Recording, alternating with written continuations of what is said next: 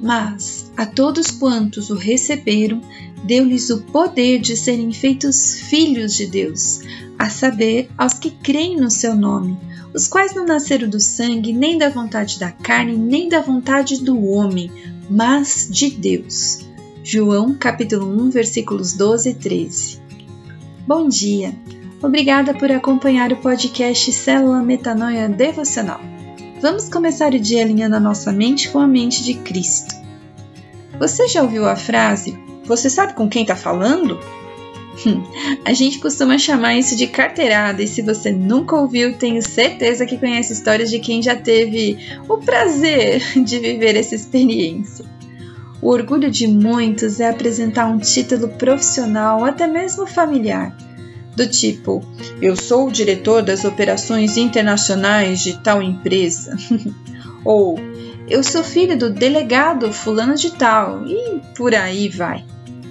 Fico pensando se um discípulo de Cristo pode considerar ter uma identidade melhor do que ser chamado de filho de Deus.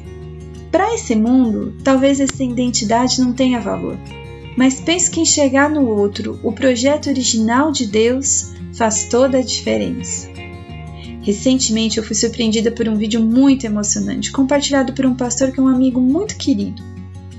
Sua mãe era uma pessoa extremamente ativa na igreja e sempre foi muito alegre. Quando o louvor começava, você podia encontrá-la facilmente no meio de uma multidão, porque ela cantava e dançava em adoração e gratidão a Deus de uma forma ímpar. Há algum tempo, ela passou por um grave problema de saúde que a deixou debilitada física e mentalmente. No vídeo em questão, o filho dela coloca um louvor para ela escutar. Mesmo deitadinha, sem muita consciência do que estava acontecendo, ela acompanhava o louvor cantando e com os braços também. Ela ainda se lembra dos cânticos. Você consegue imaginar que, mesmo diante de uma grave doença, nada pôde roubar a identidade dela de filha de Deus? Hum.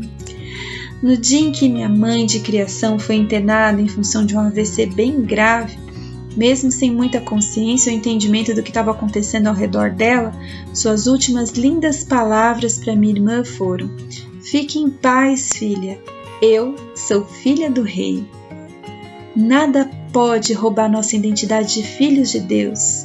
Uma vida aos pés do Senhor hoje continua aos pés do Senhor depois, quando fecharmos os olhos para esse mundo esses dois exemplos fizeram nascer uma oração no meu coração como um pedido a Deus.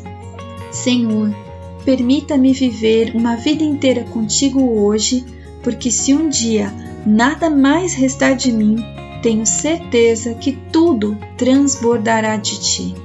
Amém. Ajude a espalhar a palavra de Deus, essa área é grande. Compartilhe esse áudio. Inscreva-se no canal do Telegram Metanoia Devocional, tudo junto. Nosso perfil no Instagram é metanoia.devocional.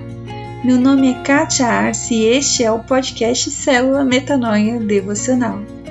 Que a graça do Senhor Jesus Cristo e o amor de Deus e a comunhão do Espírito Santo estejam com você.